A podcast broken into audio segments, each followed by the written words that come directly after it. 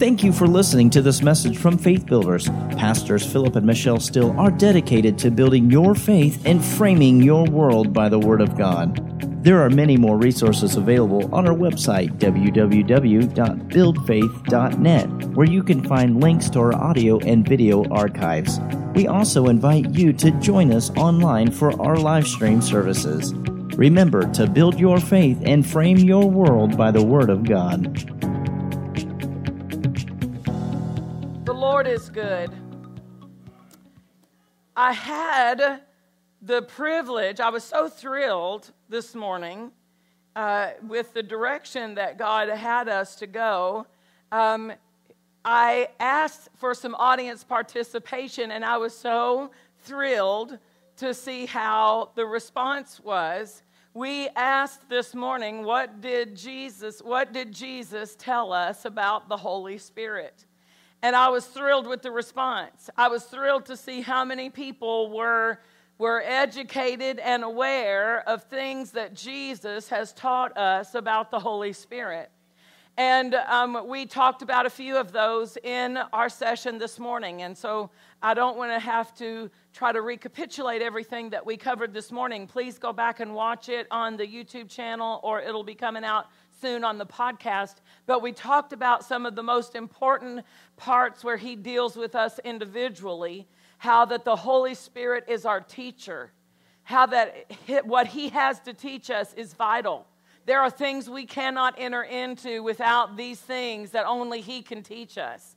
There are things that we need his explanation for, that we need his drawing it out for us and giving us the foundation of those concepts so that we can live in them and walk them out. And so um, we found out that we have a part in how we learn from him, that we need to become, all of us can and should become better students, because we have the greatest teacher in the Holy Spirit. That Jesus said, I will send him to you. So that right there makes him an honored guest in our hearts. Honored, honored that Jesus, the one who purchased us and cleansed us and set us free, has sent to us. So I need to give him the the opportunity to speak. I need to give him my attention. I need to inquire of him, what do you think about this, Holy Spirit? Because he's such a gentleman, he will not interrupt me. And if I'm doing all the talking, he will just sit back and wait until I'm done. And if I learn to ask the right questions, that's what a good student does. I, I learn to ask the right questions. I learn how to ask a question that Uh, opens him up and lets him see my interest and see my hunger. And I shared with you this morning that, you know, a lot of the reason that in my journal, in my journal, I, I take my journal when I'm in Pastor Caldwell's presence. Whenever we have the opportunity to travel with them and he says, would you like to meet us for lunch? Would you like to meet us for dinner? I pull my, out of my purse comes, comes uh, and I open it up. And I've got my pen, and I'm ready. And whenever wisdom starts flowing, I'm writing. And so I've learned to ask questions. I've learned to ask questions. I, I asked Doctor Savelle a question, and he he gave me a whole page full of notes. Just, just one question. While he's there, just relaxing after a service, fellowshipping, I asked a question about longevity in ministry, and he gave me he gave me Uh, exactly how God taught him to have stability and longevity in ministry. But if I'd never asked the question, if we if we just sat around and talked about the biscuits, you know, if we just sat around and talked about the weather, if we just sat around and talked about natural things, but the moment I ask a spiritual question, I'm showing an interest in something that's inside of you that I need to be able to make it. And we can do the same thing with the Holy Spirit. We can learn to ask him questions. Patsy Caminetti, she said, the Lord told her, ask me questions that I only I know the answer to. Learn to ask me questions that only I know the answer to. Hallelujah. Hallelujah. So we've got to learn how to how to be the student that he had that, that will be able to gain the most from our teacher. This is something Annette Capp says that I put in my journal. She said, an answer will come to every question because Matthew seven eight says, ask, right? And you shall receive. She says, an answer will come to every question, so formulate your question to invite the infinite possibilities of the kingdom of God. Formulate your question to invite the infinite possibilities of the kingdom of God. So we can learn to converse with the Holy Spirit beyond just petitional prayer. We can learn to talk to him like he's a teacher. We can, it, sir, we can come to him with respect. We can come to him with the respect for what he knows. We can come to him. Instead of banging your head trying to figure out how to make it happen, step back and say, Holy Spirit, will you show me how to make that work? If you've lost something, I'll tell you what, he's really good at telling you where you've lost what you've lost. He knows where you laid it down. He knows where it fell out of your purse. He knows where it is. If you'll just ask him. Hallelujah. Hallelujah. Well, that conversation, the more that you interact, the further along he can take you in your understanding. So we've we talked a lot about uh, different aspects of how the Holy Spirit helps us, and we're specifically wanting to identify what Jesus taught us about the Holy Spirit, because uh, Jesus emphasized these specific things in John fourteen, fifteen, and sixteen right before he went to the cross, because these are significant changes that are about to take place before he goes to the cross. He's letting his disciples know, as a leader, he is preparing them for these significant changes. You need to know how this is going to be different after the cross.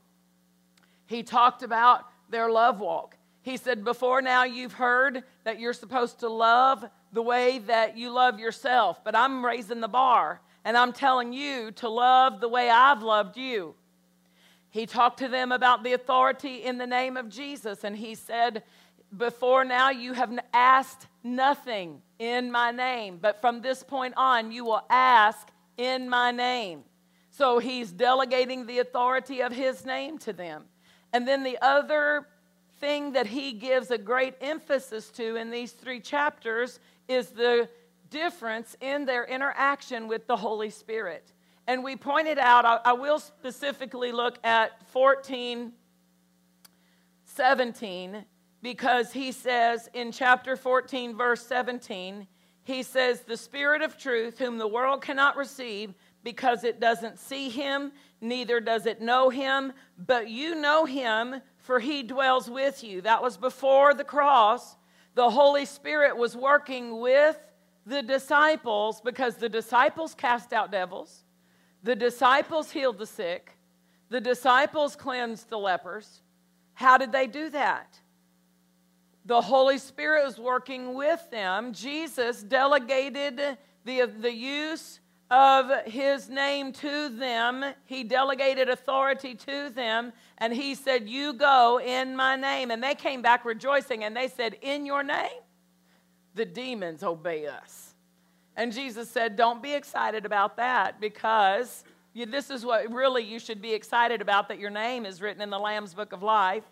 Amen. Amen. But so we know that the Holy Spirit was the one, he's the miracle worker. He was the one working with them in those healings and in those uh, uh, deliverances. The Holy Spirit was working with them, and Jesus said, he does dwell with you, but he shall be in you. And so we talked this morning a lot about the fact that, uh, that Jesus emphasized this change of address, that the Holy Spirit is no longer going to just be uh, on the outside. He's going to live in us. We are the naos, the holy of holies.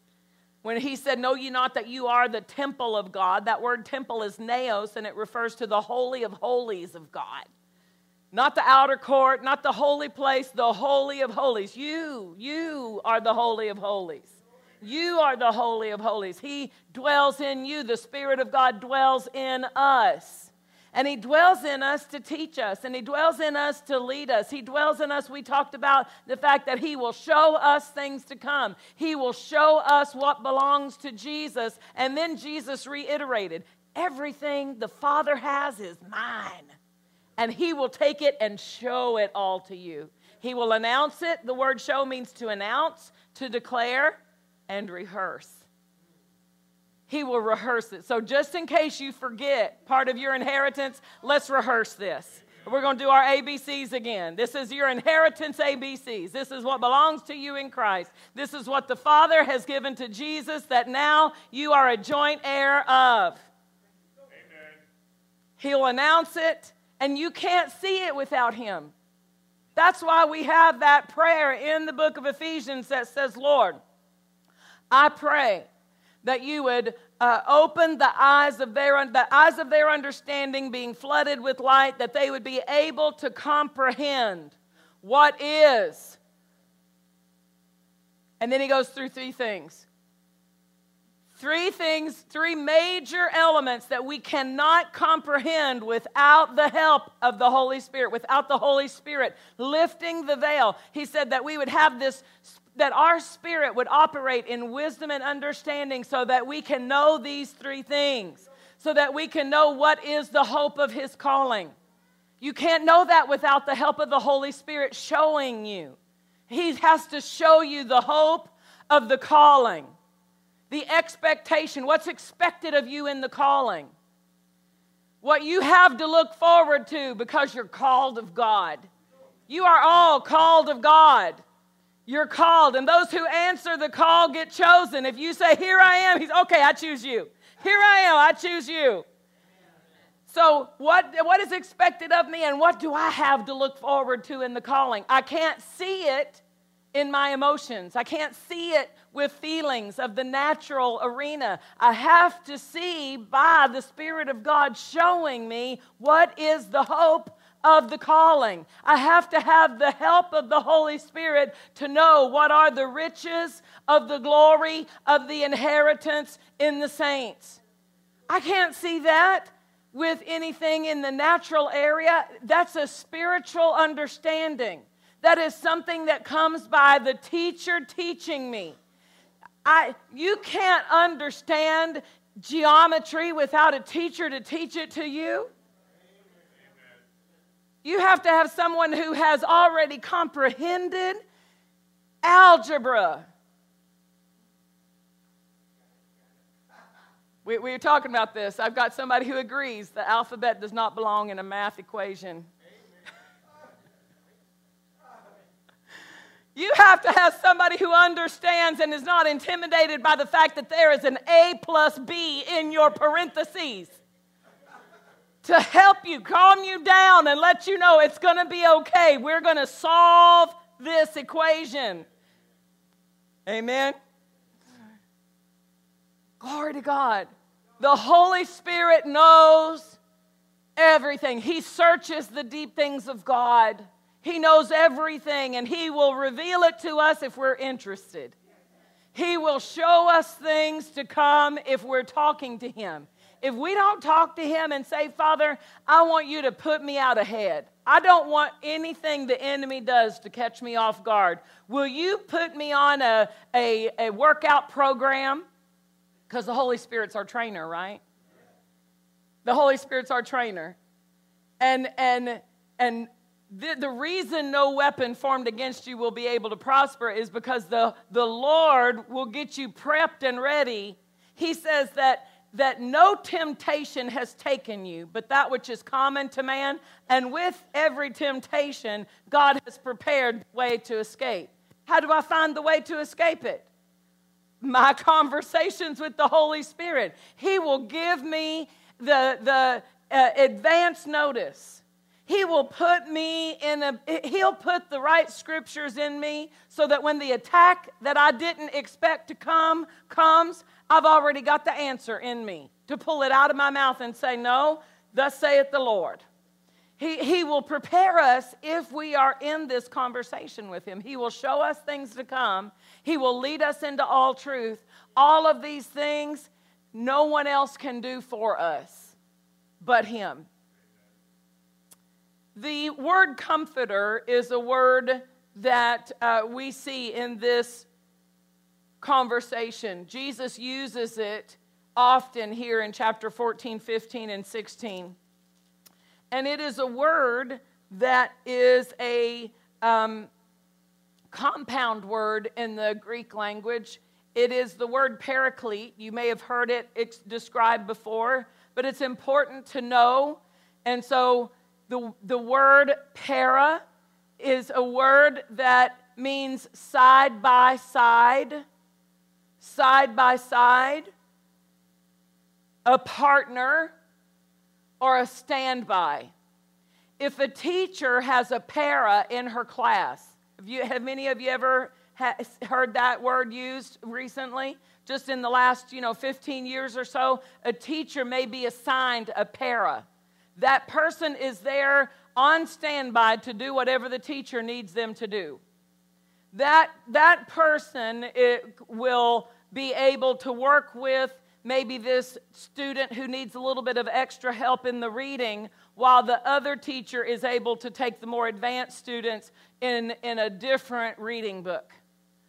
So that that para is able to help the teacher with whatever need arises in that class. There may be specific things. Well, this is the Holy Spirit. He is called by our side. He's always with us. He never leaves us. He never, he never says, hey, I'm going on vacation to visit Sarah. I'll see you later. He's, he's, we talked about the fact this morning that He has multiple addresses. He lives in me and He lives in you. And every believer, the Holy Spirit, is resident as an occupant in the heart of every believer. And, and Dave Smart says he can make sure that all of the deliveries get made at all the multiple addresses that need to be made, right? So thank you, Brother Dave. With the understanding that He is, this is His reason for being with me. His, his calling. That's the other part. Paraclete, paracletos. The second part of that word means called, summoned, or appointed. It is as holy of a calling as my calling to the office of the pastor. It's the same kind of word that you would use to say, I am called into the fivefold ministry. I am called to pastor. It is a holy calling. Men can't call me to pastor. That's a, a calling that God has placed on my life. God has placed a calling on the Holy Spirit to help you. Amen. That's His divine calling in life, to teach you and show you and, and reveal things to you and l- guide you into all truth. Bring to your remembrance everything Jesus has said to you. Not just in His word, but the things He's spoken to you. Hallelujah. He, that's His calling. That's His holy, set-apart calling from God. The Father has called the Holy Spirit to guide us, to teach us, to lead us, to show us, to teach us. So this calling is something that He is not only equipped for and skilled in, but He takes it seriously as the calling from God. Remember, Jesus said, if I go to the Father, I will send Him. And we see in another place, He says, the Father sent Him. So Jesus and the Father sent the Holy Spirit. It is so important to your Creator and so important to your Redeemer that you have the help of the Holy Spirit, that they were both involved in sending Him to your heart to live with you forever, to be a permanent resident in your heart. I want Him to have the most honorable seat in my in my heart. I want him to know I recognize you. I honor you. What you have to say is important. I, I want to learn to ask him first. I want to learn to inquire. You know, when the scripture says in the book of Proverbs, if you'll acknowledge the Lord in all of your ways, he will direct your paths. But if you don't acknowledge, there's no open conversation for the directing. If you'll acknowledge the Lord, he will direct. And the word direct means to unbend or to straighten. That would make life easier, wouldn't it? If we would just let him straighten it out before we walk it out. If we would let him unbend all those crooked, hard-to-walk places. How do we do that? Acknowledge him in all my ways. And so remember how, how um, Brother Hagin would pray. Somebody asked Pat Harrison, uh, Sister Pat, what was something that really marked you in the way that your dad conducted his ministry? And she said, every year, even though my dad would have things planned out, he would lay his plans out before the Lord and say, Lord, if you want to change anything, if there's any of these plans, I, I feel I, I prayed about them. I feel like they were something that you wanted, but if you need to adjust them, if you want me to take something off the calendar, if you want me to move something, I'm available to change anything. Hallelujah. What was he doing? Acknowledging the Lord. Acknowledging the Lord. Praise God. And and I, I think if you were to read uh, his book, Plans Pursuits, uh, Plans, Purposes, and Pursuits, you'll see why. Because he was in prayer one day. He said the Holy Spirit came on them in a prayer meeting, and he found himself making a circle. A little circle, and then with his arm he would make a bigger circle, and then with he he said, I made a, a very large circle, and I didn't realize I was just doing it as I was praying in the Spirit. And then I asked, uh, the Lord showed him what he was praying out, and he said, you have been going around to the same churches every year, fishing out of a bathtub.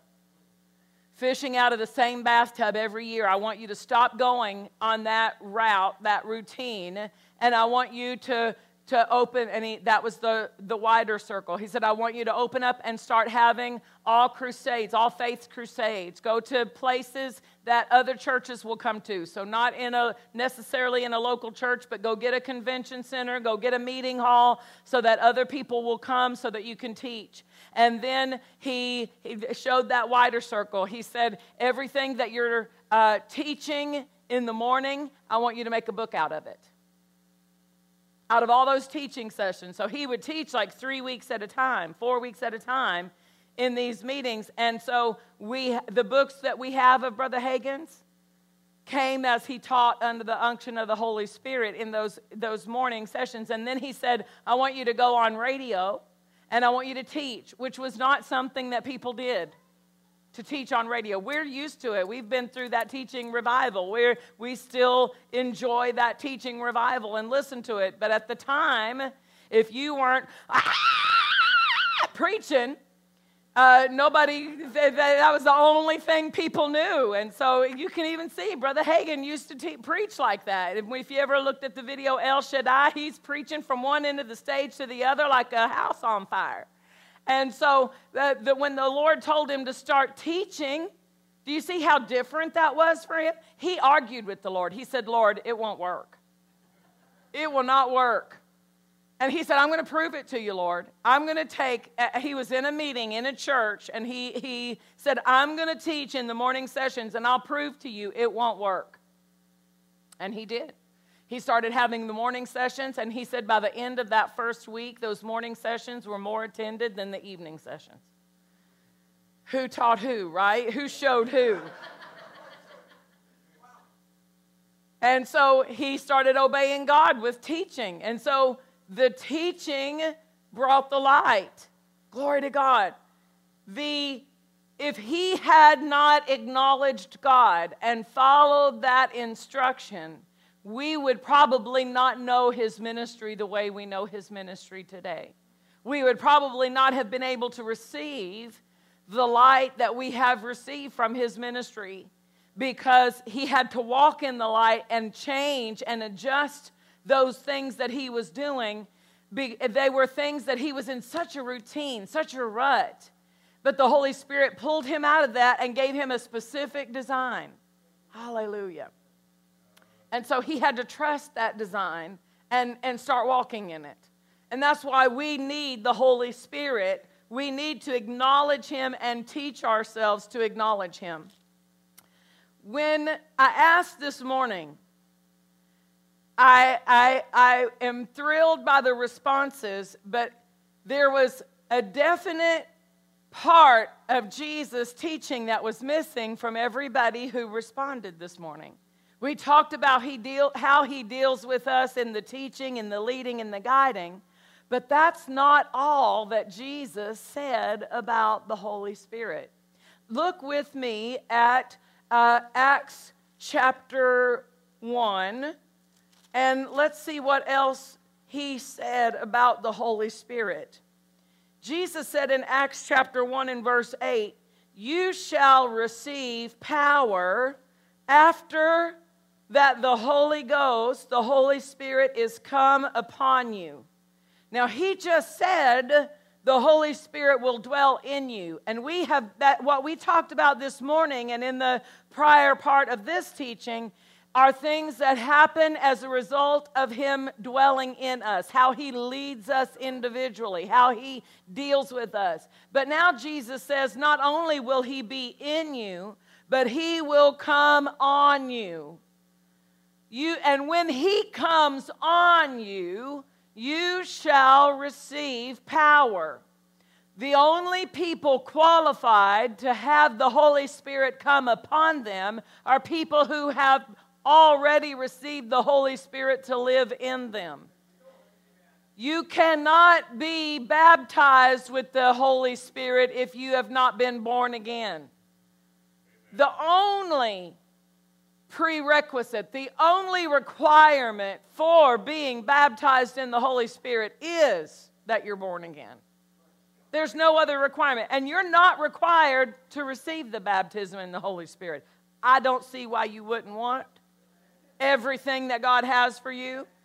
But there are people, because of wrong teaching or lack of knowledge, who don't want to be baptized in the Holy Spirit. But I see that every time they got people saved in the Bible, the Bible pattern is if you get saved, you w- should want to be baptized in the Holy Spirit. So that when, when Paul encountered in Acts chapter nineteen a group of men who claimed to be saved, he said the very first question, have you received the Holy Spirit since you were saved? And they said, we don't know anything about the Holy Spirit. He said, what?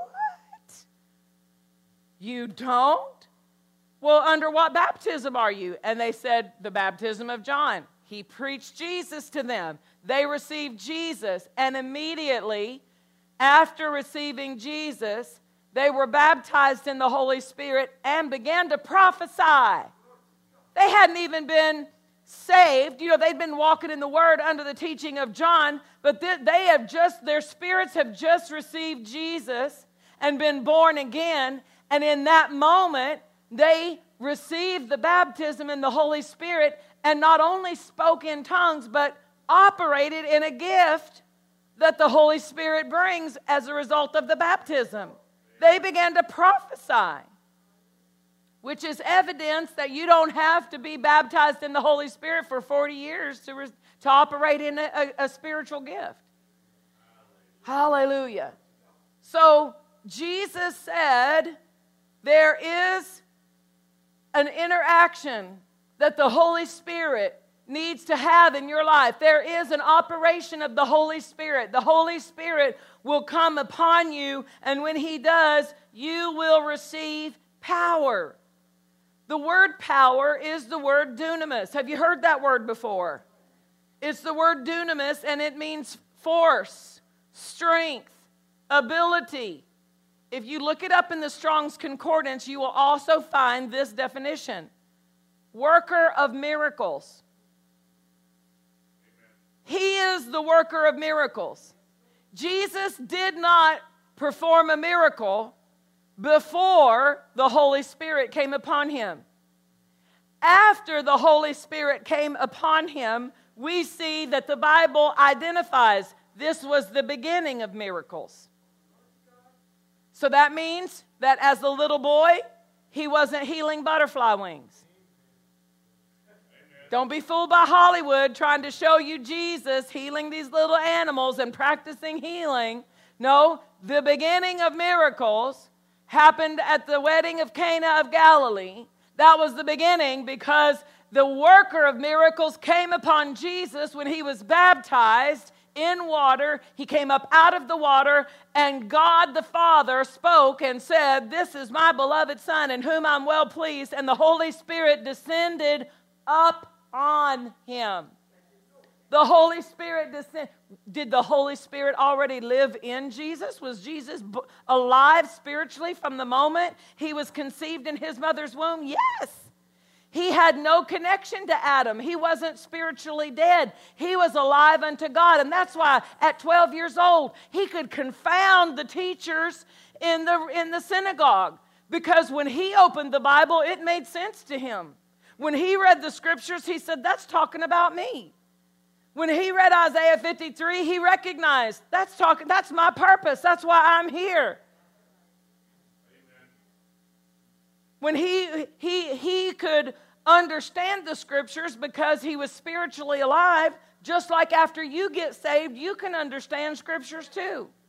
You may not be able to, uh, you may not speak in thee, thou, thust, and sayest, and doest, like the King James, but God doesn't speak King James either. Amen. Yeah, praise the Lord. You can understand the scriptures because you're spiritually alive after you get saved. In the same way, Jesus was already a, a person indwelt by the life of God. The life of God was already in him, and the Holy Spirit came upon him, and he, he gave us the pattern. We follow that pattern. We follow that. If you are to are, are reading the story of Jesus walking on the water and Peter stepping out of the boat, you don't look like Peter. Not at where Peter was then. Peter wasn't saved. Peter wasn't alive spiritually. If you are looking at that picture at that moment of time, who do you look like in that picture? You're, you look, you're patterned after Jesus. So don't identify with Peter faltering. Identify with Jesus helping the one faltering. That's who you are. You're the one alive unto God. You're the one who's equipped with the life of God. You're the one who is, is equipped with the presence of the Holy Spirit in you and hopefully upon you. So when he said, after that, the, he said, "You shall receive power after the Holy Ghost has come upon you." He's talking to people who have already been born again. I'm not going to argue this point because I don't think it's the difference between heaven and hell. But there are some people who don't think the disciples got born again until the day of Pentecost. But I, I tend to agree that in the book of John, when Jesus appeared to his disciples after, I want you to go ahead and turn with me, John twenty, after he rose from the dead, and he came to them in verse twenty, we'll pick it up here. When he had said so, he showed unto them his hands and his side. Then were the disciples glad when they saw the Lord. Then Jesus said to them again, "Peace be unto you. As my Father has sent me, even so send I you." And when he had said this, he breathed on them and said unto them, "Receive ye the Holy Ghost. Whosoever sins you remit, they are remitted unto them, and whoever sins you retain, they are retained." Well, Why would he tell them to receive the Holy Ghost in twenty-two, and then in the moments before he ascends to the Father? This was a conversation that took place in the room that he walked through the door, walked through the wall, right? Right? He walked through the wall, and he appeared unto them, and then he stayed with them for a number of days before he ascended. Well, Acts chapter one is the moments before he ascends, and he looks at them and says, wait for the promise of the Father. That's back in verse, verse four. Wait for the promise of the Father, which you have heard of me. For you, verse five, you'll be baptized with the Holy Ghost. What was the promise of the Father? You'll be baptized with the Holy Ghost. What's the promise of the Father? You will be baptized with the Holy Spirit. Why would he tell that to people if they already received it in John twenty? That experience. I'm not calling the Holy Spirit an it. I'm talking about the experience. If they have already received that interaction with the Holy Spirit in John twenty, the evidence of what they received. Let's look at, at Luke twenty-four.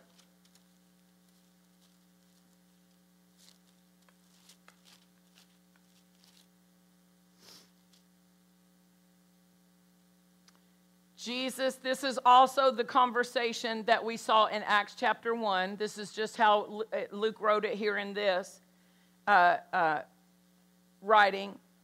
He says, Jesus said in verse forty-nine, behold, I send the promise of my Father upon you, but tarry in the city of Jerusalem until you be endued with power from on high. So there is an experience with the Holy Spirit that you have not received, and I need you to follow my instruction, because I will send, I will send the promise of the Father, which we saw from Acts one, is the baptism in the Holy Spirit. I will send him upon you, and you will be endued with power from on high. Go on down. He led them out as far as Bethany, lifted up his hands and blessed them. And it came to pass, while he blessed them, he was parted from them and carried up into heaven. And they worshiped him and returned to Jerusalem with great joy. Oh, they had joy? How do you get joy? It's not happiness. It didn't say they had great happiness. It said joy. How do you get a fruit of the Spirit if you're not born again? You can't have joy without being saved. So he says they are saved, but this, these saved people need an interaction with the Holy Spirit that will provide power. You'll be endued with power, he said in Luke twenty-four. Acts one eight, he said, you shall receive the worker of miracles after the Holy Ghost has come upon you. Why? Because you're going to be a witness to me. And you need the power to be a witness. The, the indwelling of the Holy Spirit is to help us live victorious lives. The fruit of the Spirit comes to all of those we are, are filled with and can develop and cultivate. The love, joy, peace, long-suffering, meekness, temperance, faith. The fruit of the Spirit is for our lives to be victorious. But the power that comes as a result of the baptism in the Holy Spirit is for us to be a witness. Is for us to operate the power just like Jesus received the Holy Spirit. If Jesus needed the Holy Spirit to come upon him, he was doing it as a pattern. He was doing it to show us, this is how you need to do it. You need to cooperate. It says he was led of the Spirit into the wilderness. He was directed of the Holy Spirit. He was guided by the Spirit. How did Jesus know which man to heal at the Pool of Bethesda? Holy Spirit showed him. He didn't go in there and have a Pool of Bethesda healing service and heal everybody at the pool. He said, I only do what I see my Father do. How is he seeing his Father? Through this relationship he has with the Holy Spirit. The Holy Spirit was showing him. Remember we said this morning, the Holy Spirit says he will not speak of himself, but what he hears, he'll tell you. Amen. So here's the Holy Spirit hearing from the Father and showing Jesus. Hallelujah. Operating both with the working of the Holy Spirit in us to teach us, to guide us, to lead us, and the power of the Holy Spirit upon us to be a witness unto God. We want to be balanced in it. We don't want to be like, I want the power. I want the power. I want the power. Oh, God, give me the power. Let your rain fall on me. Give me the power.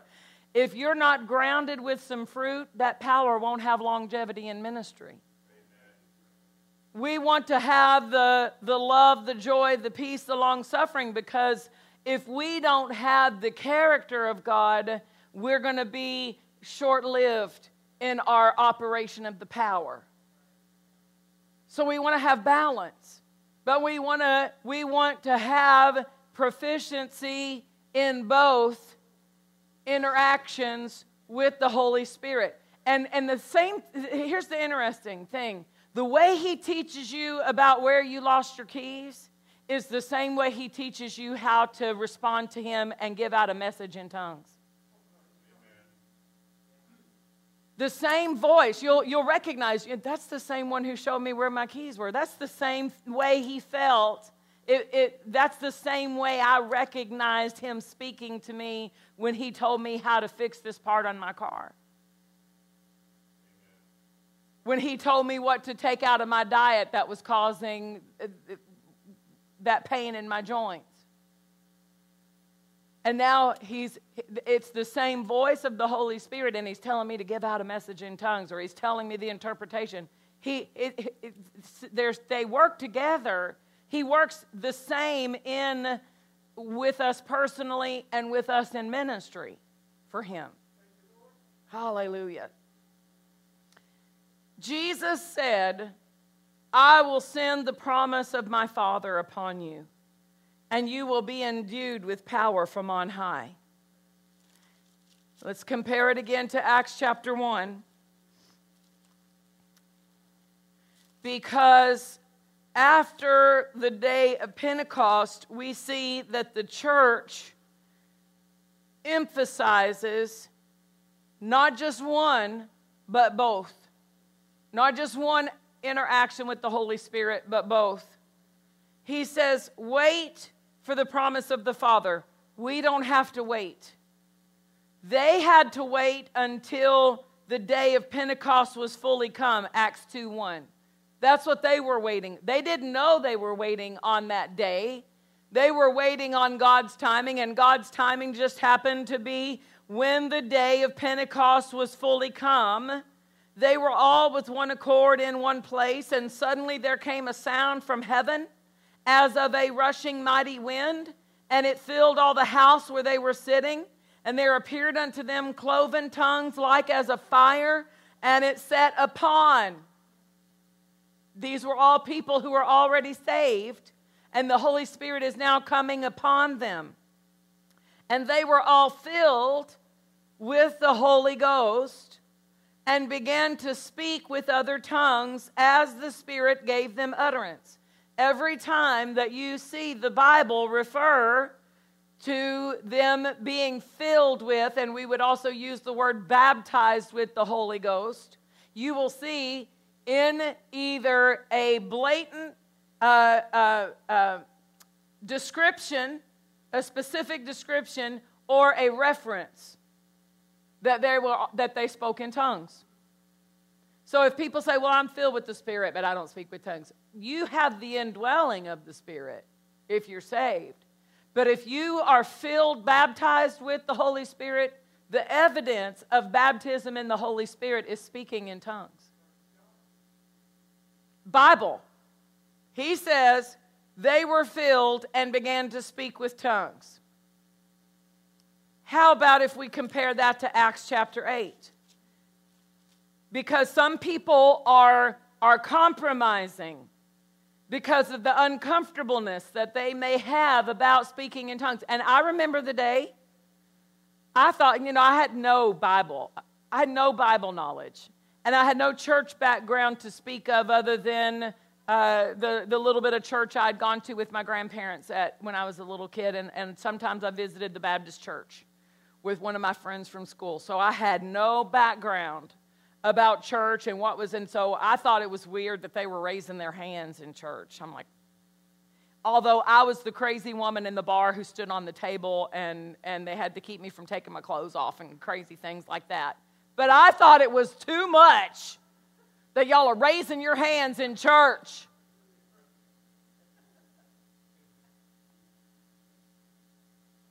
My goodness. And then the pastor's wife started dancing in church. Like, what is she doing? And I looked around, and other people, yeah, they like this. So speaking in tongues was very, I thought, you know, here I am thinking, y'all hear from God? What? Hear from, you mean God spoke? God spoke to you? And they said, yeah, I was praying and the Lord spoke to me. I'm like, God, whoa, God spoke to you? You know, it's almost you want to go, doo, doo, doo, Twilight Zone kind of moment. And now they're telling me, you need to be filled with the baptism of the Holy Spirit and speak in tongues. I'm like, whoa, whoa, whoa. Breaks, time out, breaks. What? What? Speak in tongues. Speak it. You need this. That, that's what they. T- you need to speak in tongues. You need this. Are, are, are you sure? Trust me. You need to speak in tongues. So I remember the the the intimidation. I remember thinking this is weird. I remember thinking this is. This is, these people are a little bit far out. When people take that, it's because they haven't seen these scriptures emphasized the way Jesus emphasized them. Jesus said, you need the Holy Spirit. Jesus said, I will send the promise of the Father. So the, the, pro, the, the Father promised that we would have the baptism of the Holy Spirit. And Jesus sent him to be upon us in a way that we could be witnesses unto him of his power, of his healing. He gave, he gave us the worker of miracles to be a constant companion. The baptism in the Holy Spirit. It was important to Jesus and important to the Father. And so when we see here that the Bible, the New Testament, emphasizes if you're born again, we need to get you filled with the Holy Spirit. Let's look at Acts chapter eight, because uh, in Acts chapter eight and verse uh, fourteen, we see that uh, Philip the evangelist had been in Samaria, and there was a great revival going on in Samaria of people getting saved. They were burning books of witchcraft and sorcery. I mean, they were all in for God. And verse fourteen says, when the apostles, which were at Jerusalem, heard that Samaria had received the word of God, so they're saved. They got saved in Samaria. They sent unto them Peter and John, who, when they were come down, prayed for them that they might receive the Holy Spirit, for as yet he was fallen upon none of them. Now, what is it that they haven't, what, what interaction? They, they're saved, and we know if you get born again, the Holy Spirit resides in your heart. You are born of the Spirit. That which is born of the Spirit is spirit. We read it from John three this morning.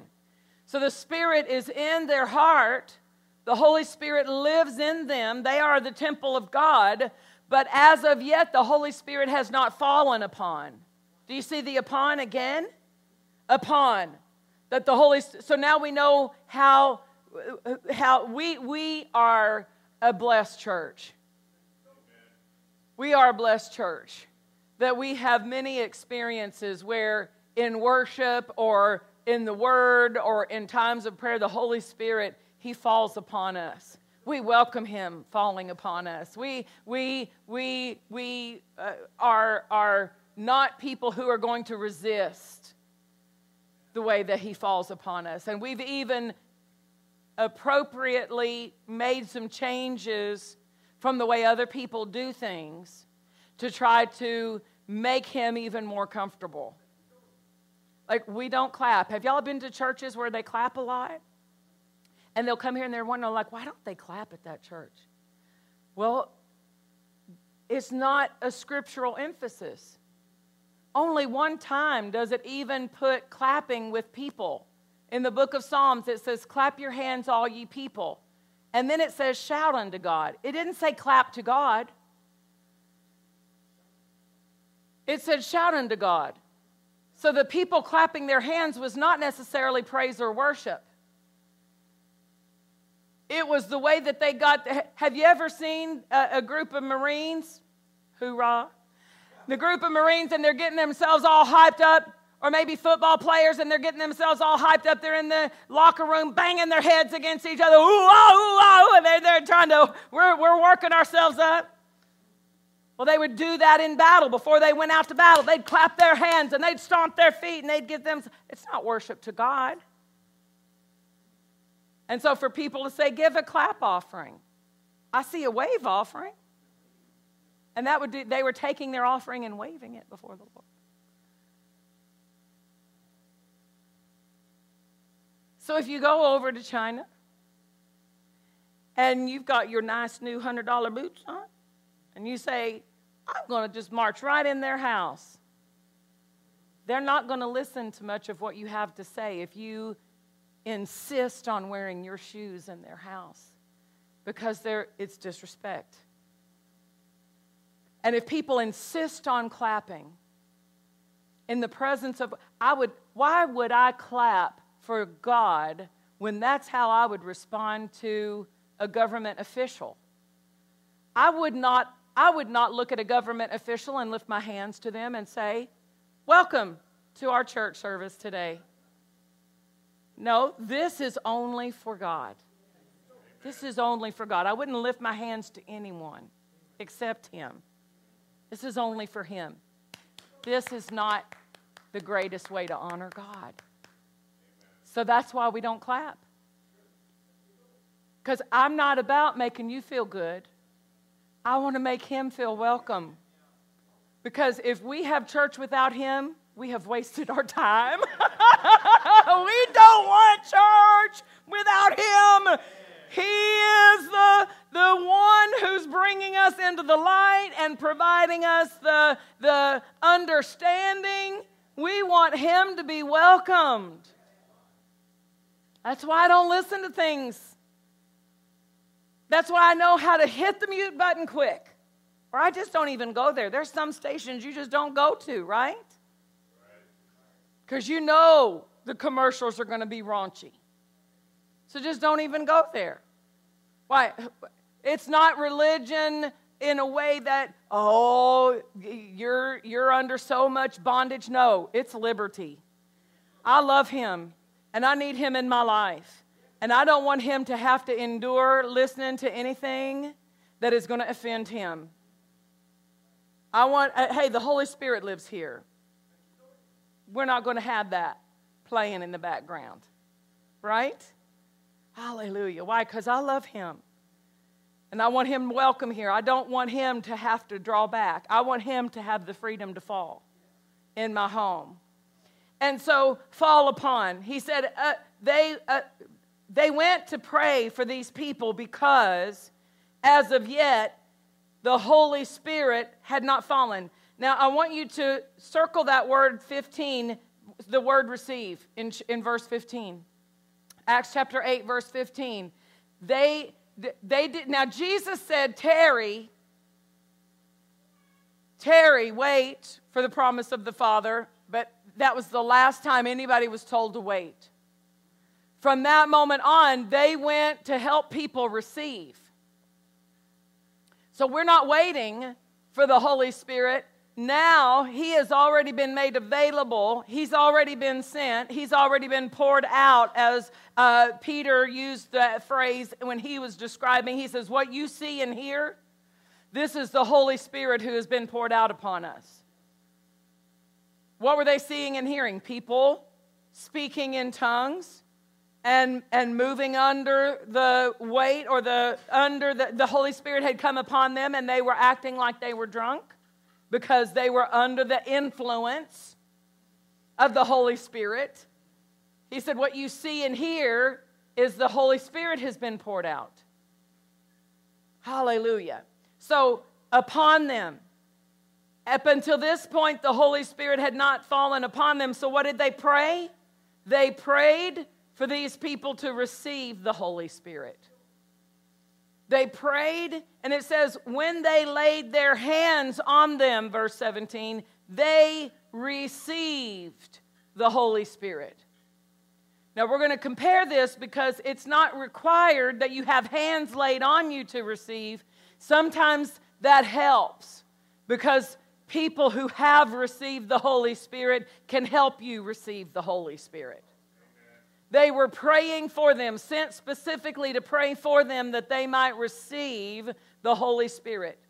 And I'm telling you this because we are going to have new believers come into our congregation, and we can't wait every time for the pastor to preach on the Holy Spirit. We need every person in every seat to know how to help somebody receive. To know how to help somebody, to know how to explain. If they look and say, I don't think I need the Holy Spirit, you can say, Jesus said you did. Is Jesus your Lord? Well, yeah, I received Jesus. Well, Jesus said you need the Holy Spirit. Amen. Jesus said you'll receive power after the Holy Spirit. He specifically told his disciples, are you a disciple of Jesus? Right? And so you need to be able to know where these scriptures are. You need to be able to know how to explain it. And then you need to be able to pray with them to help them receive. And this is where a lot of people stop. They'll say, okay, and they'll lift their hands and they'll close their mouths. Well, it didn't say the Holy Spirit did the talking. It said the Holy Spirit gave them utterance. They spoke. They spoke as the Holy Spirit gave them utterance. So if, a, if you're praying to help someone receive the Holy Spirit, the first thing is give them Scripture. Preach it to them. Take them through these verses. Let them see it in the Word. And then when you get ready to pray for them, tell them. You will use your mouth, and the Holy Spirit will give you words to say. He will come upon you, and you will respond by speaking. And so if your mouth isn't moving, he's not going to jerk your tongue and start making it move. Amen. He's not going to grab into your mouth and start making your tongue move. You're going to have to yield to him and participate with him and speak. You will speak. He'll give you the words to say. Hallelujah. And because that's where a lot of people, they're waiting on him and he's waiting on them to, unop- to unwrap the gift. Open the gift. Receive is our part. Receive. You don't have to wait anymore. All you have to do now is receive. You don't have to even beg him or talk him into it. He is available for every believer. It's the promise of the Father that we be baptized with him. So every believer, this is part of your inheritance for you to have the baptism in the Holy Spirit and be endued with power from on high. Put on power like a coat is what the word endued means. What if every believer in every church would put on the Holy Spirit the way that God designed for us to all put on the Holy Spirit and walk throughout their day, walk through Walmart with their with endued with power, pump their gas endued with power? Hallelujah. How much more would the Holy Spirit be able to accomplish if we were participating with him more? Because in the same way that he's not going to come down and do the talking for us, he's not going to do the laying on of hands. He's a para. You know, the, the, one of the greatest definitions for the word paraclete is a coach. Anybody watch a football game today? Were any of the coaches on the field playing? They're not. They can't, they can't play on the field. The coach is not allowed on the field. And the Holy Spirit can't do it for you. He's your coach. He'll tell you all the plays to make. He'll tell you the right play to make against the enemy. He'll tell you the strategy that you need to use. He'll tell you what scripture to use, but he can't, he can't quote your scripture for you. He can't make the declaration for you. He can't take the stand of faith for you. He'll walk you through every step and coach you through it, but he's not allowed on the field for you. But he'll do it with you. He'll be right there on the sideline and say, do this. No, right here. No, change that. No, different strategy. Hallelujah. Hallelujah. He, he will work with us. And that's why when it says in Mark chapter sixteen, the Lord working with and confirming the word they preached with signs following. The disciples went out preaching the gospel. And the Lord, how did the Lord work with them and confirm? With the Holy Spirit. Hallelujah. The Holy Spirit is there working with to confirm the word that's being preached. So when we see this, that our part is the receiving, or if we're helping someone, I want to show you Acts ten. In Acts ten, they did not have anybody lay hands on them. In Acts chapter ten, again, we see someone saved and filled with the Holy Spirit in, in, in that progression. But they didn't have hands laid on them. This is Peter preaching to the Gentiles in Cornelius' house. Cornelius and his family. Peter had been sent by a vision God gave him, telling him that not to call unclean what God calls clean. And then the Holy Spirit said to him, there are three men going to come to the gate. You go with them. And so he goes with them to Cornelius' house. He's there preaching, and he's preaching how God anointed Jesus of Nazareth, who went about doing good and healing all who were oppressed of the devil. He preached Jesus crucified and raised from the dead.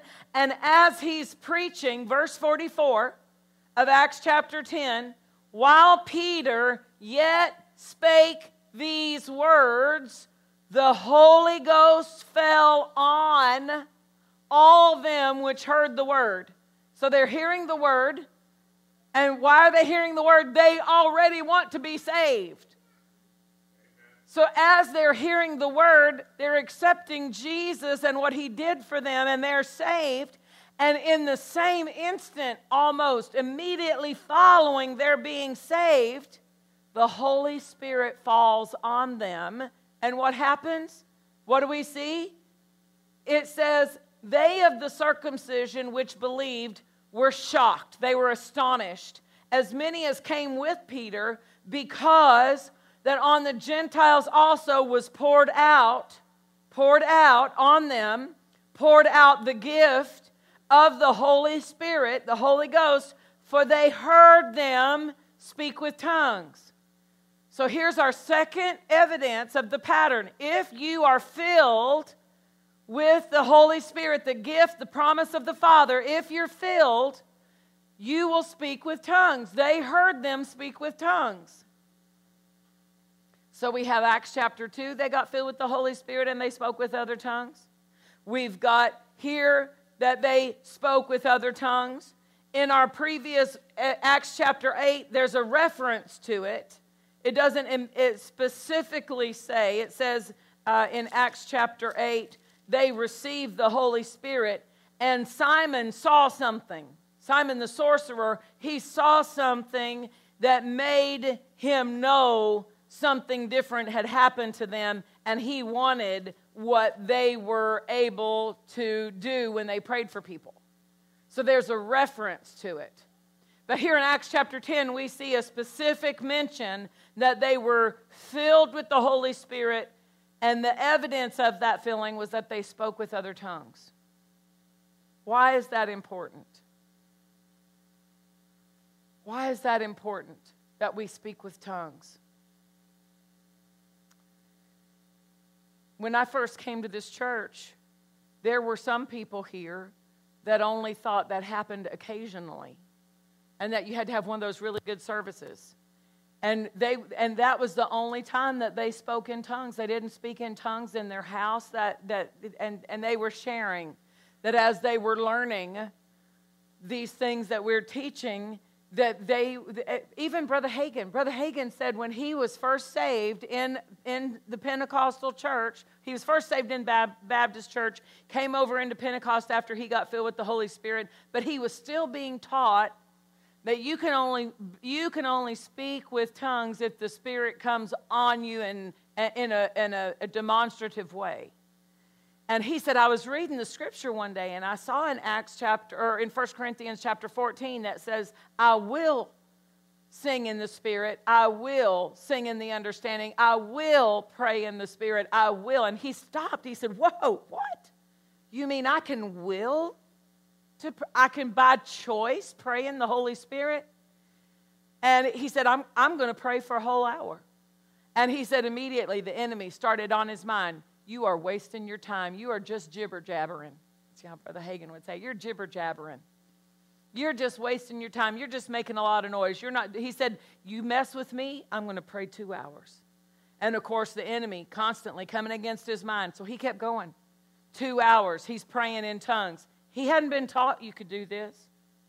He's just saw in the scripture that says, I will. I can by choice choose to pray in tongues, so I'm going to. He said, two hours.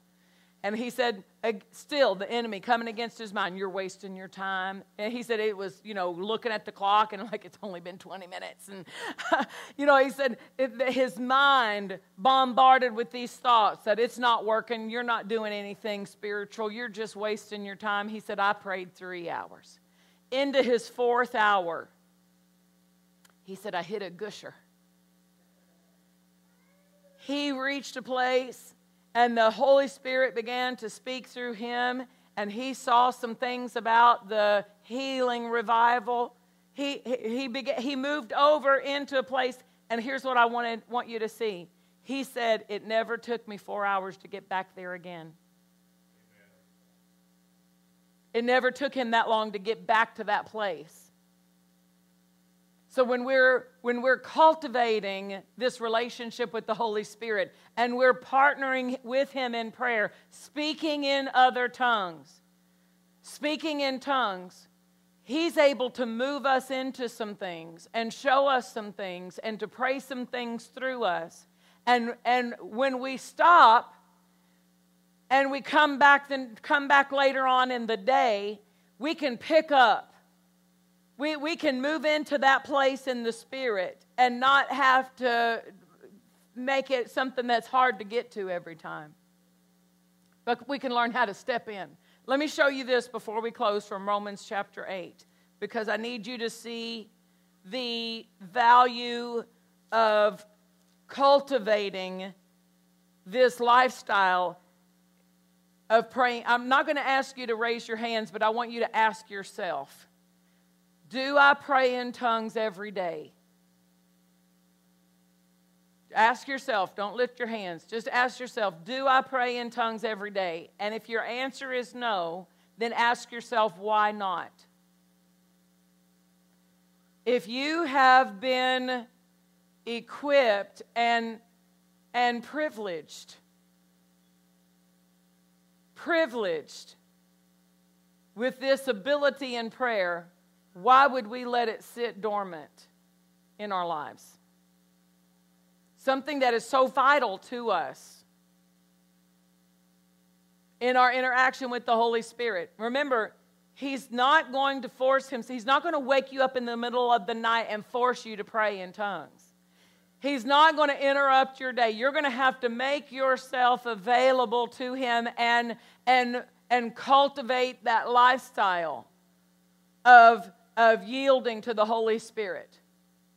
Romans chapter eight, verse twenty-six. Likewise, the Spirit also helps our infirmities. The word infirmity does not mean sickness. This word means weakness. The Amplified, can you show me the Amplified of verse twenty-six?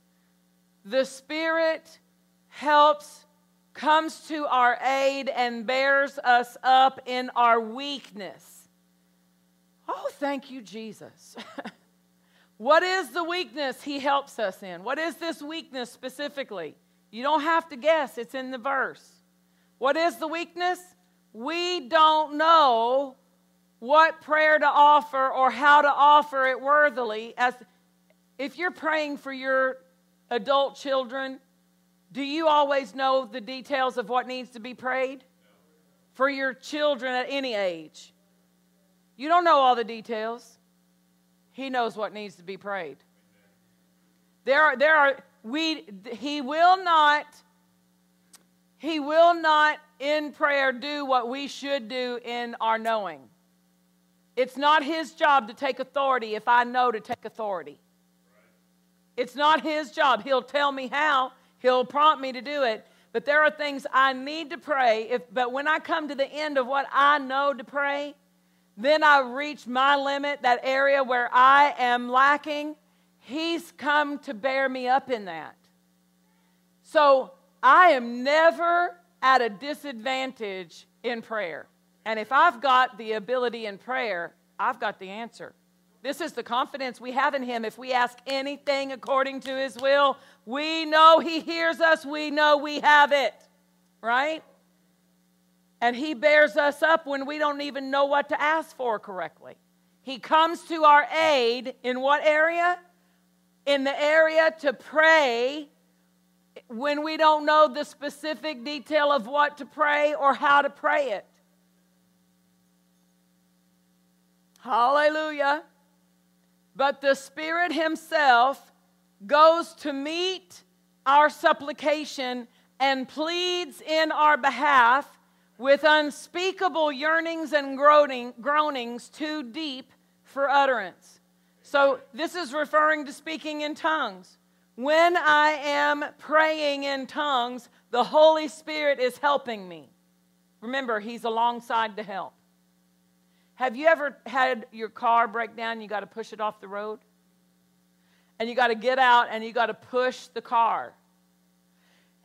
It's helpful if somebody stops and, and, and comes and helps you push the car. The Holy Spirit, he's there doing the heavy pushing. He's like, you steer, I'll push. Amen. You get in there and steer, I'll, I'll push. But he's not going to do it without you. He's not going to do your praying for you. You've got to be the one praying, and he'll pray through you. Right. That's a privilege that we don't want to leave dusty and unused in the closet, in the counter, on the counter, or in the cupboard. No, we want to have constantly engaged the help of the Holy Spirit, so we should be praying in tongues not only every day, but throughout the day. Amen. Why can't you pray in tongues while you drive? That is one thing that will not distract you from, from the road. You don't have to look down. You can keep your eyes on the road and pray in the Spirit. You can pray in the Spirit while you fold clothes, while you wash dishes. Ask me how I know. How you know? Because I do it. I thought, I'm not going to just sit here and let my mind rotate on things that are just useless. So I might as well utilize this time to the best of my ability. I'm going to pray in tongues while I fold this laundry. I'm going to pray in tongues while I vacuum this floor. I'm going to pray in tongues while I chop these vegetables. I'm going to pray in tongues while I wash my dishes, while I sweep the floor, whatever it may be. Why, might as well let him have, have some say-so about what's going on. Amen. Hallelujah. So the uh, Weiss translation says of verse twenty-six, likewise the Spirit lends us a helping hand. He lends us a helping hand. When uh, it says concerning uh, that we know not what we should pray for as we ought. The Wee's translation says, for the particular thing that we should pray for, according to what is necessary in the nature of the case, we do not know with an absolute knowledge. But the Holy Spirit is praying that particular thing. Amen. A particular thing that needs to be prayed in that situation. And we don't know it with our knowledge. So that means there are things that I can do that I don't know how to do them in prayer, if I'm letting Him pray through me.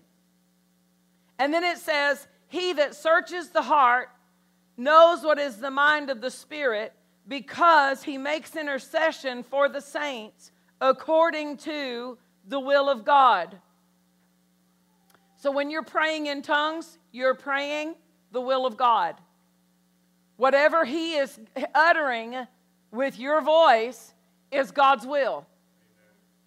And if it's God's will, we know we have it.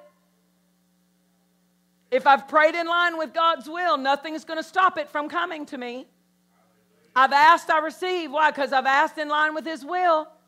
I know I have it. Right? So we should bring our faith to praying in tongues. Don't pray in tongues without your faith. When I'm folding my clothes and praying in tongues, I'm not praying in tongues with my mouth and thinking about Uh, something else with my mind.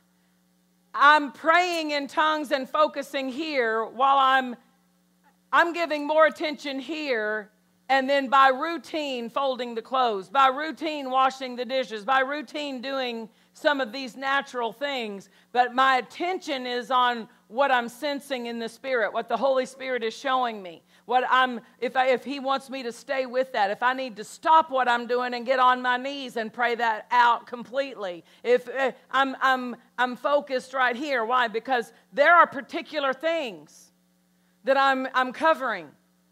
There are things that are the will of God, and then I bring my faith to it. I've prayed in the Spirit. So, Father, I believe I receive what I just prayed. I believe I receive that. I don't have to know it to believe I receive it. I, I trust Him. I trust that what He just prayed through me was the perfect will of God, so thank you. I receive. I receive what it was I just prayed. Hallelujah. I, I, according to Mark eleven, I believe I receive. Amen? And then he says, we know that all things work together for good to them that love God and to who are called according to His purpose. And many times people have used that to explain tragedy. They use it at a funeral. They use it at, at, at uh, uh, counseling for, for people that, I don't know why this happened. Well, listen, all things will work together for good. That's out of context. All things didn't work together for good for those Israelites who fell in the wilderness. All things didn't work together for good for the people who rebelled against God and wanted to build the Tower of Babel. Right? All things don't necessarily work. What's the, what's the context? We've prayed in the Spirit. How's all things going to work together for good? The Holy Spirit prayed it through me. If if and is a conjunction. Verse twenty-eight, and we know. And is connecting to the fact that I have prayed according to the will of God with the help of the Holy Spirit. Particular things that I didn't even have the natural knowledge of, but I have prayed them from a place and a seat of authority as a believer with the help of the Holy Spirit. And because I've prayed in the Spirit, God can cause that to work out for my good. Amen. So how many things could work out better if we're praying in the Spirit more? Why? Because we're acknowledging Him, and He is, with the help of the Holy Spirit, unbending and directing and straightening our path. All things work together for good. The Amplified says, God being a partner in their labor, all things work together and are fitting into a plan for good. How is God a partner in my labor? The Holy Spirit prayed the will of God through me, not for me. I had to participate with my voice. I had to participate with my spirit speaking the words that He is giving me. Hallelujah. We need to make this more vital, important to our time. About, oh, I don't know, maybe two months ago,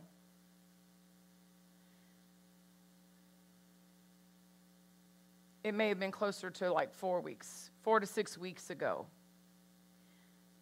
um, I started getting up with Pastor when he gets up, and we started praying together and spending that time just praying in the Spirit together. And he said, I've seen a marked difference in the spiritual activity in our lives. And I noticed specific instructions, specific things the Holy Spirit needed me to do for our ministry, specific changes, things that I've been praying about for two years. For instance, I've been praying for unity, I'm going to say more than two years. Would you say three or four years? How many of y'all been praying with me for the unity? How good and how pleasant it is for brethren to dwell together in unity, praying for the unity. And the Lord, as I began praying in the Spirit in the morning with Pastor, I, the Lord began to, and and it's not like lightning bolts and, and oh, like something dramatic, but it just, the thoughts will float up. The wisdom just kind of floats up in my spirit. I'm like, oh, oh, I need to, and, and the specific instruction, make that change. Change this. And I was talking with um, Sister Annette Capp and, and just sharing that with her, and she said, it's interesting how you can make some natural changes and it'll affect the spiritual flow so much. But the ability to know to make those natural changes came as I was praying in the Spirit. Because of that time, that extra time spent praying in the Spirit, I've been getting more answers and more specific instruction of, of what needs to happen, of something that I've been praying about and calling for. But and, and part of it is the timing, I believe, and then part of it is something that the Holy that the I can I can look back and see where He may have impressed me to do that before, but I didn't stay with it until I got as specific about how to do it. Brother Hagin, he said uh, he had this impression of of someone being thrown from the car. This was before seatbelts were a requirement. And he said, you had to, you had to dig to even find the seatbelt. Nobody used the seatbelt in the car. And so he said to his wife, they were going back out on the road. They had been in town for a couple of days. And he said, put your seatbelt on. And she said, what? Seatbelt? She dug around and she found, why am I putting my seatbelt on? He said, I just have a sense. He said, I had this sense, but because we were getting ready to go back out on the road, I just I, I just kind of touched it in prayer, and then I thought, okay, well, we'll be safe. We'll put the seatbelt on. He said, I didn't pray it out. I didn't I didn't take the the investment of time and attention to go and get with the Holy Spirit and pray out. Why are you showing me that? And he said, um, about three days later, he got a phone call about his niece, I believe it was a niece, who had been thrown from the car. The Holy Spirit came to him and needed someone to pray it out. And he had to repent to God because she lost her life unnecessarily. If he would have just picked up on that prayer cue and given the Holy Spirit time to pray that out through him, and verbalize it in the Spirit, he could have stopped. There are things that when you pray in the Spirit, you don't even know the rescues that people are getting because you're praying. We don't have to know.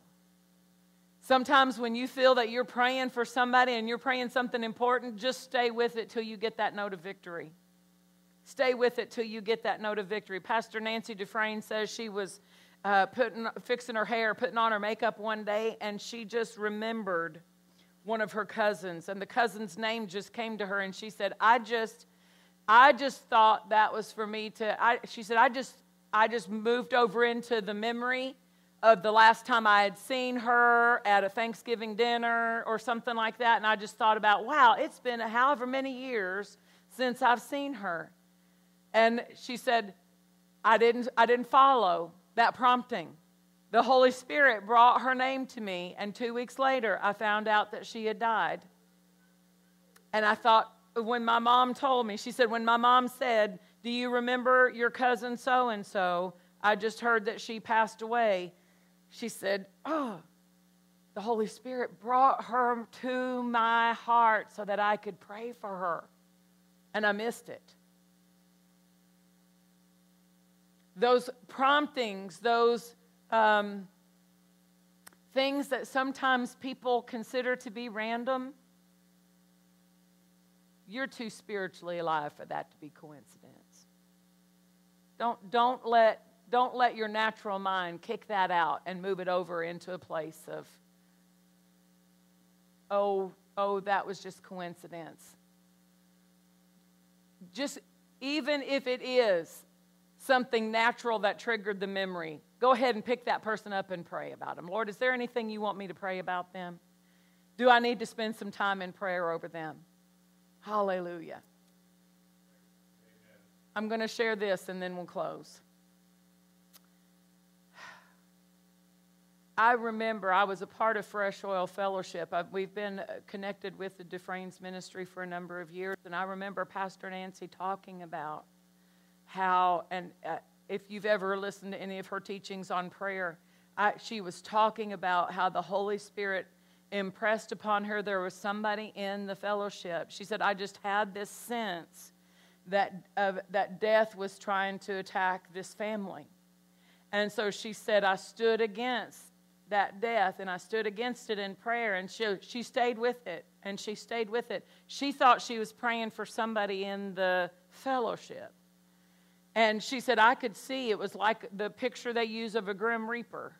And she said, I could see it in that house, and I would just come against it, and I would come against it, and I would come against it. And finally, I, I said to the Lord, Lord, show me specifically. And the Lord said, pray for the family. And so she said, even though I wasn't able to change everything, I changed as much as I could in that situation.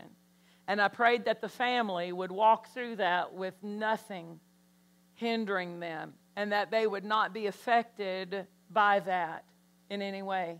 She had no idea she was praying out for her family. And when Doctor Dufresne moved to heaven, and their church and their church family walked through that and came out in the glory, came out with their church strong, they didn't lose.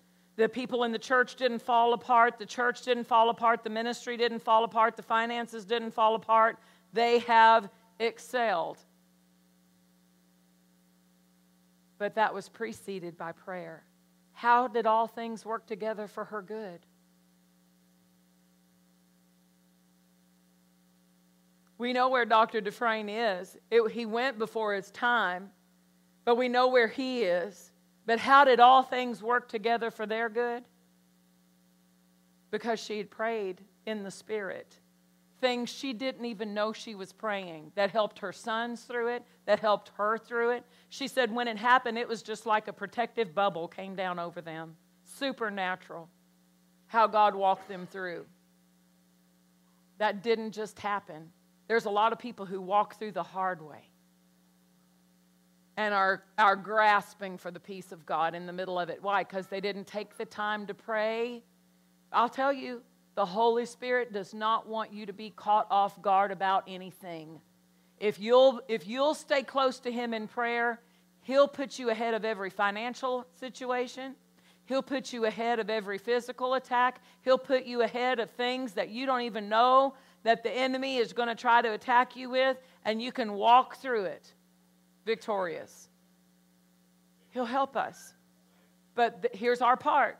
We've got to participate in prayer with him. We've got to com- converse with him. We've got to have this relationship, and we've got to give time for him to pray through us. So do you pray in tongues every day? If, if no, why not?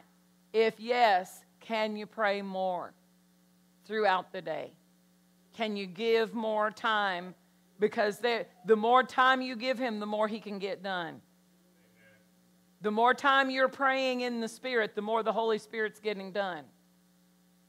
If you only give him fifteen, you know, how far can you go from this church if you only give me fifteen minutes in the car? Some of you can't even get home if you only give me fifteen minutes, right? If I say, okay, you got fifteen minutes in my car, are we going to get to your house? Or are you going to be walking the road? I'm going to put you out and say, okay, that was fifteen minutes, you're out. So if we only give the Holy Spirit fifteen minutes, how far can he go in our situation? Amen. There are things that he needs a little bit more time, especially if we've not been giving him very much time. Amen. He's like, I need more time to pray that out. I only got, I only covered, you know, the first part of my case here. I only was able to make these first adjustments, and you're going to stop. Don't stop right now. Come on, let me pray. Let me give you the utterances. Because he can't, he can't pray those things without you. He can't do it while you're asleep. Holy Spirit, you got me. Pray for me while I'm asleep. Hit the snooze button. No, he's not going to do it. It's not going to happen. He needs your spirit uttering the words he gives you. Amen. Stand with me to your feet. I've helped somebody. I've given you some answers. Answers have been passed out tonight. Hallelujah. Father, we thank you for the help the Holy Spirit brings to us. We thank you for the privilege of speaking in tongues. We thank you, Father, that as we pray in the Spirit, we are praying the perfect will of God. As we pray, we are praying mysteries, and we're speaking to you. And Lord, we consider that an honor and a privilege, and we will give more time to letting the Holy Spirit pray through us. Say that with me. Father, I submit my will to this privilege of praying in the Spirit. I will give you more time in my prayer life. In Jesus' name, amen. Have you received tonight?